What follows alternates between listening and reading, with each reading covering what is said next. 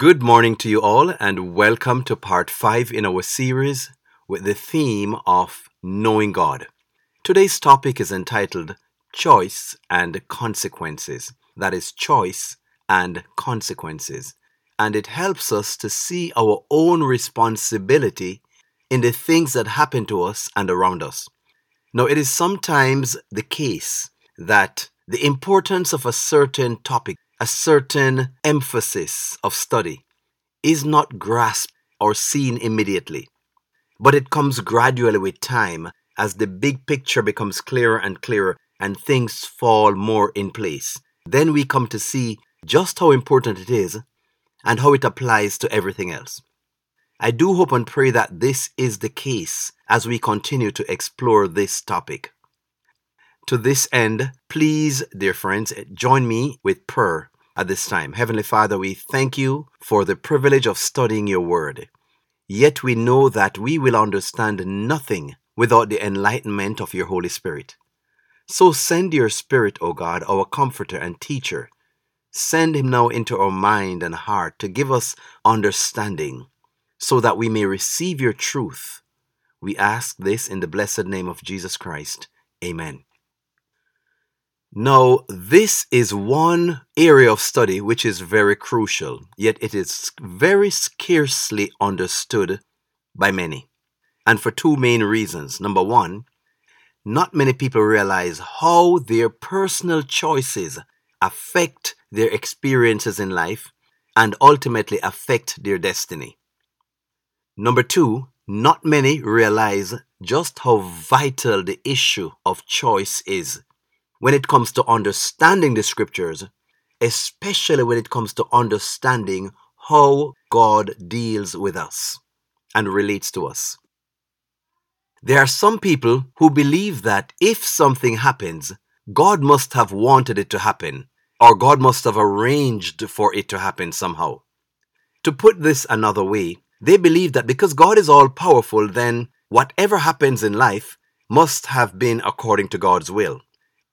As a result of this way of thinking, a lot of things happen in the world which God gets blamed for, and yet which He is not responsible for and has nothing to do with. For example, when there is some natural disaster like a hurricane or an earthquake, a, a, tsunami, or whatever you name it, your insurance company calls it what? An act of God, and charges an additional premium to give you coverage for these things. Think about this. An act of God? Really? This stems from a misunderstanding of freedom of choice and how human choices can influence outcomes and bring about consequences that are quite contrary to the will of God. And it comes from a lack of understanding of really what sin is and what sin does and has done to this world and also a lack of understanding of the fact that there is such a one as a devil and his role in certain things that happen in the world. So, in this study, we will seek to understand how human choices bring about certain undesirable experiences. We bring things upon ourselves, and also how God relates to us when these things happen. We're using examples from the scripture just to illustrate certain points.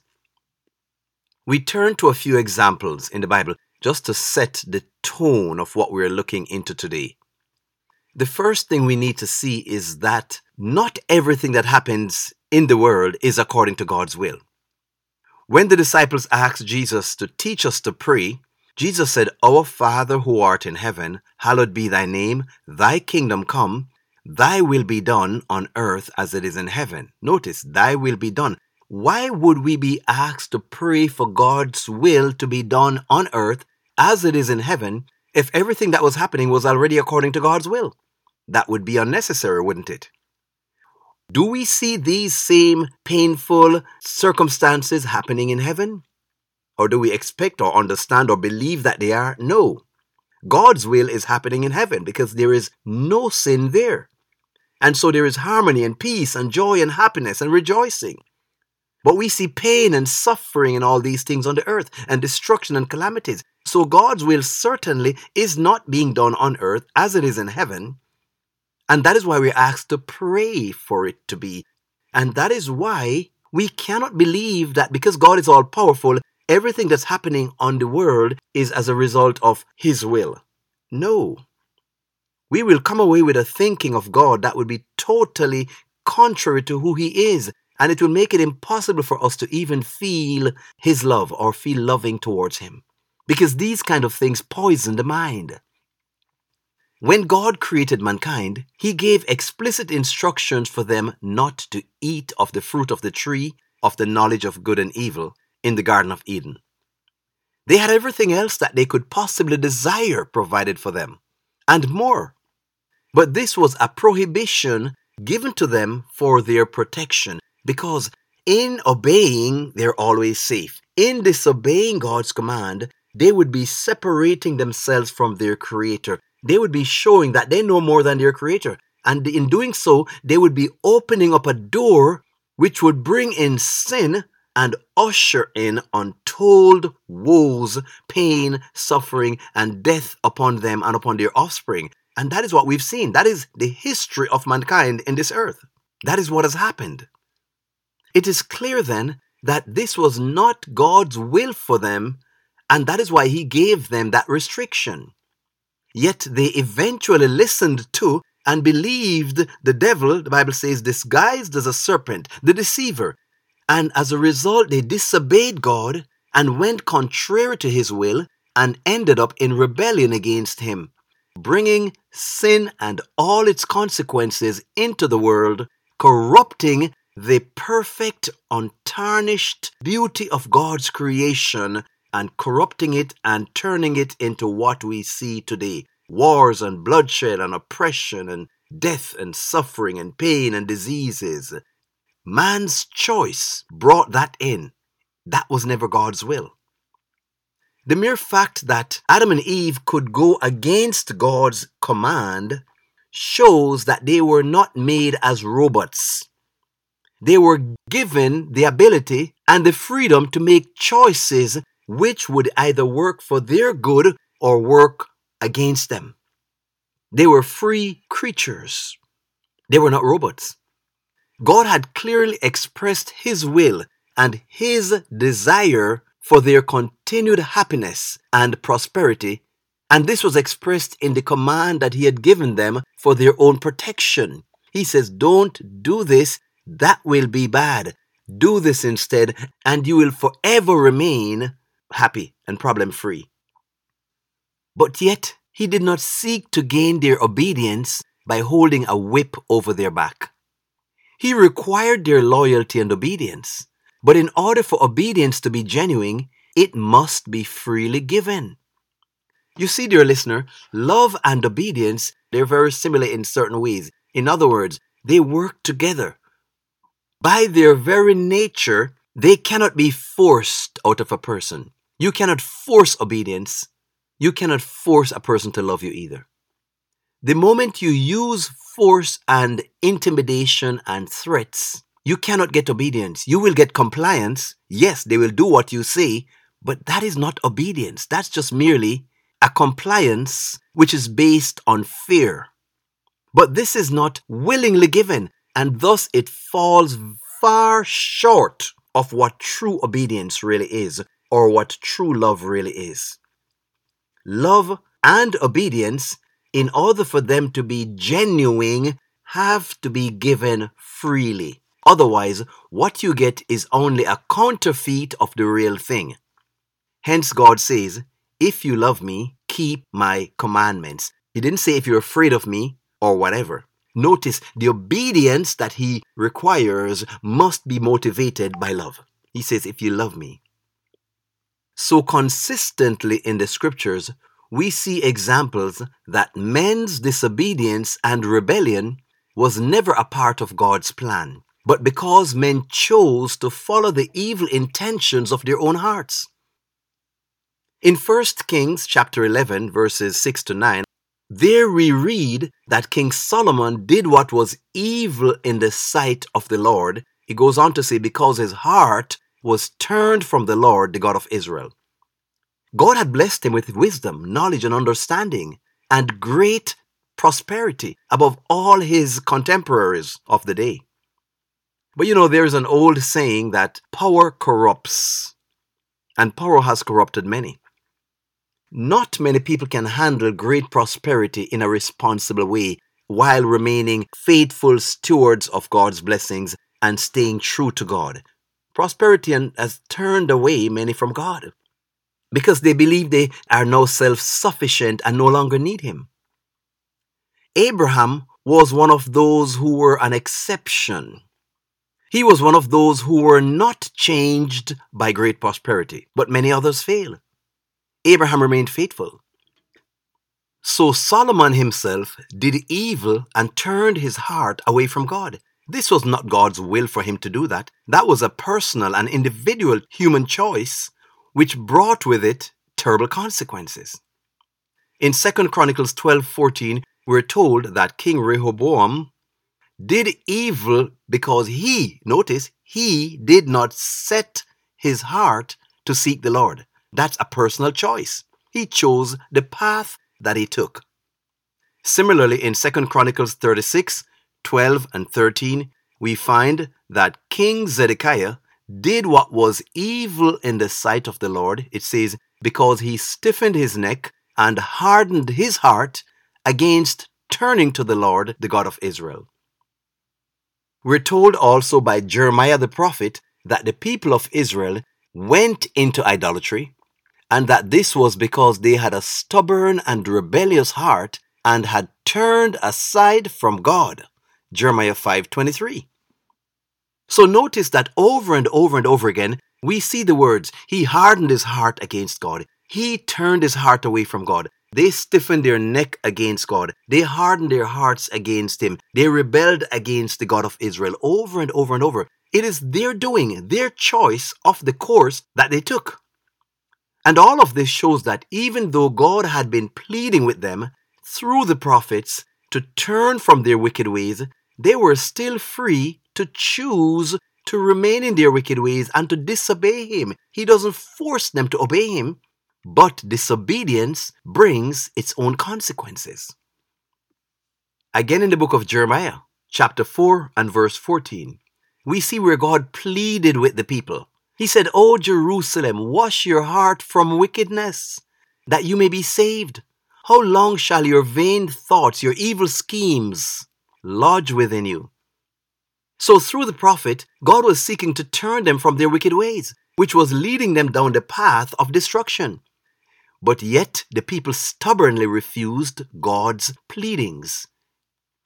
In all of these instances, we see that the evil of disobedience was never a part of God's plan, but resulted from people choosing to resist God's plan by following the evil of their own hearts. As Jesus taught us in Luke chapter 6 and verse 45, he said, The good person out of the good treasure of his heart produces good, but the evil person out of the evil treasure of his heart produces evil. To further bring to view how God now deals with us in our rebellious choices, we turn to the book of Ezekiel, the 22nd chapter, and there we find a very revealing account of how God relates to human choice when human choices are contrary to his will. It says in verse 29 of Ezekiel 22, it says, The people of the land have used oppression and exercised robbery and have oppressed the poor and the needy Yes, they have oppressed the stranger wrongfully. Verse 29. Now, let us spend a little time analyzing this text just to kind of see what's going on there among the people at that time. It says the people of the land. The land here refers to Israel. Verse 18 of the chapter tells us that.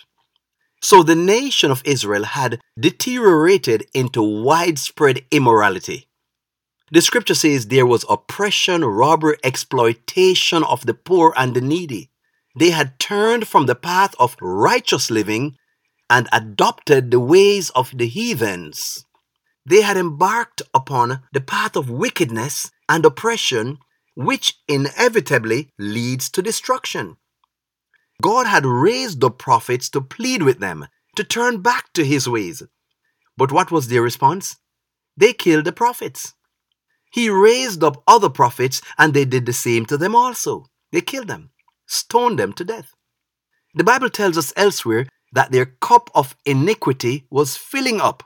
Thus they were driving away the presence of God from among them.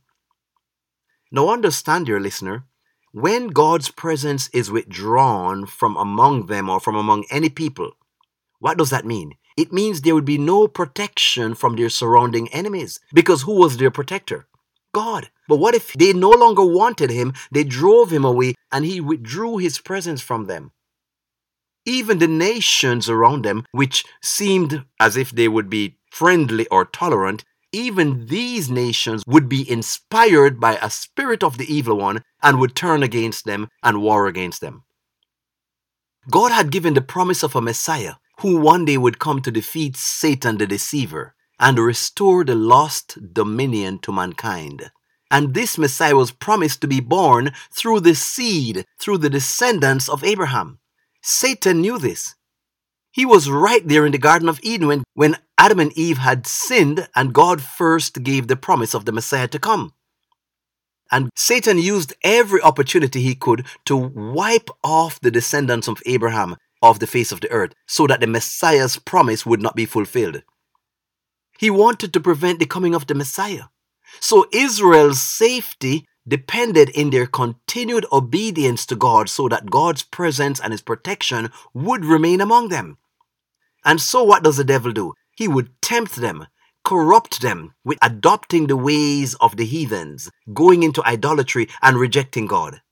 And what was the result? They would thus drive off the presence of God from among them, and thus he now, the enemy, would rouse up other enemy nations to seek to destroy them off the face of the earth, so that the Messiah's promise would not be fulfilled.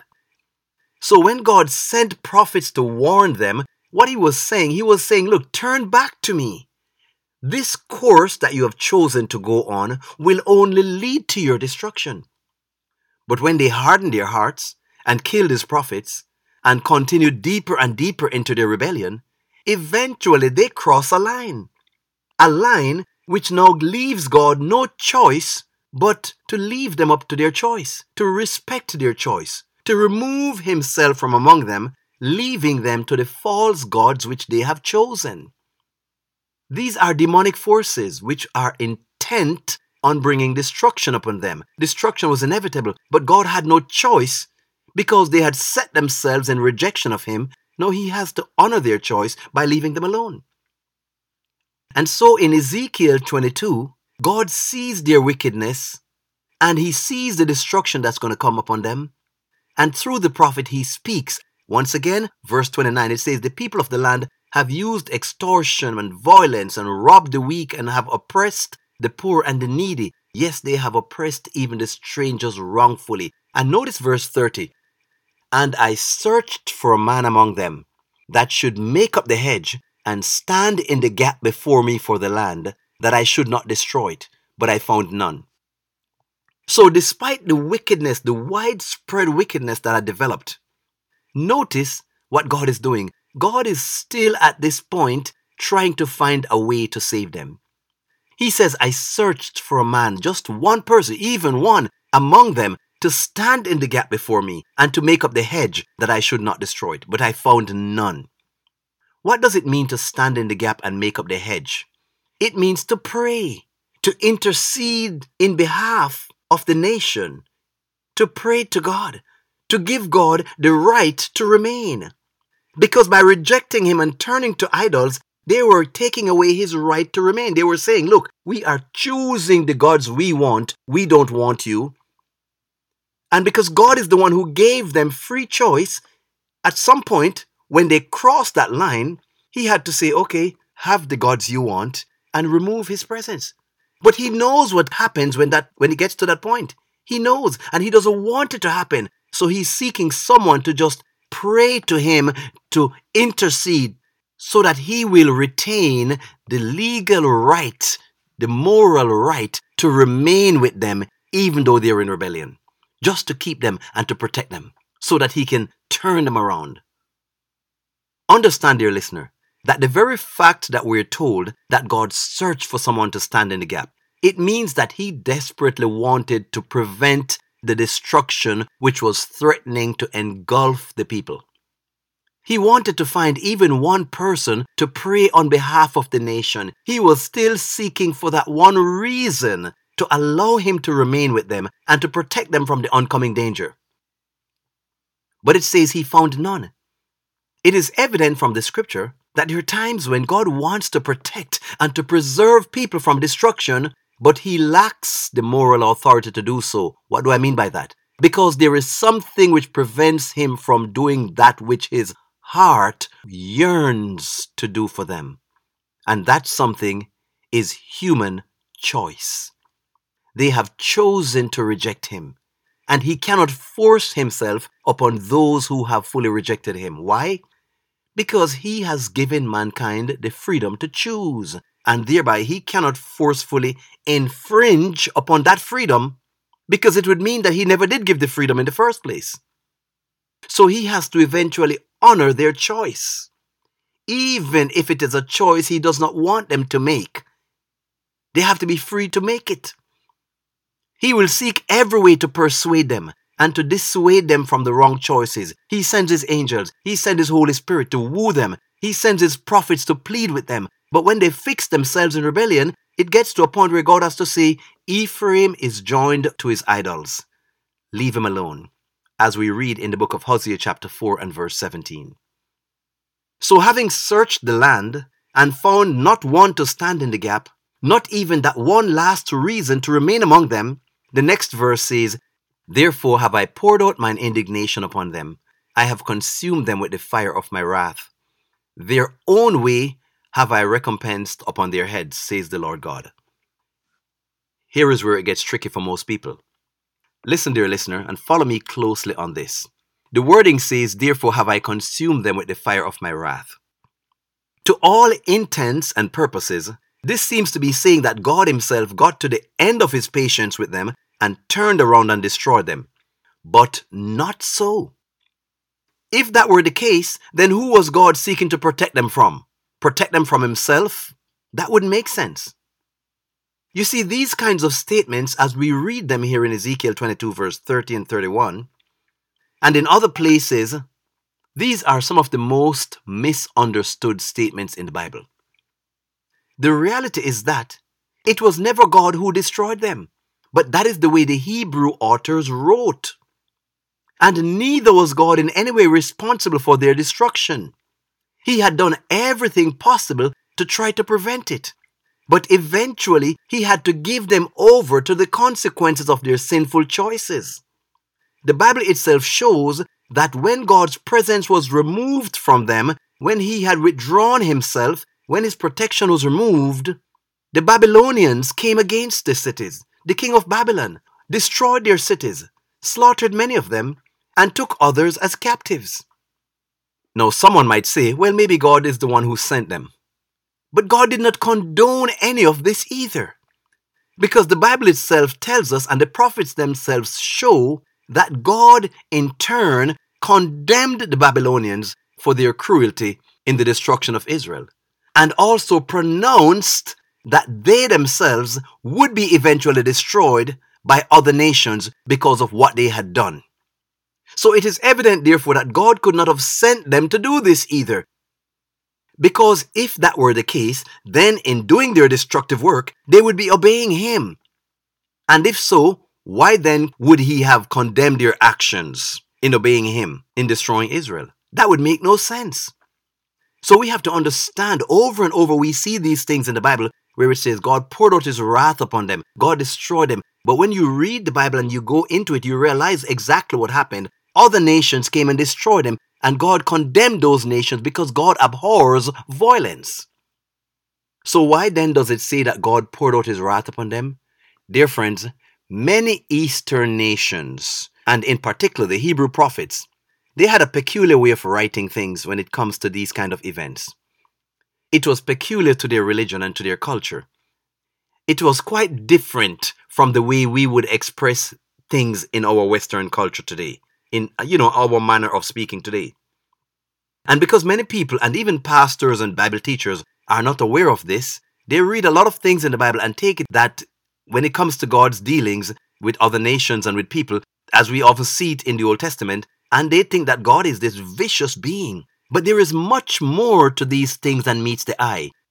Hosea chapter 5 and verse 6, it says, They shall seek after me, but he had withdrawn himself. So we cannot have a superficial view on these matters because that can only lead to great confusion, which sadly many find themselves in when reading the scriptures, especially the Old Testament.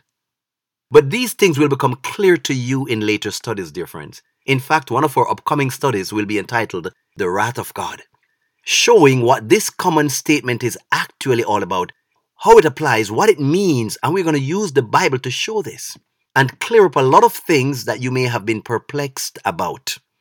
But for now, we will go back to the topic at hand. The nation of Israel had fully given themselves over to the practices of the heathens around them. And despite many years of pleading with them through his prophets, they had chosen to serve other gods.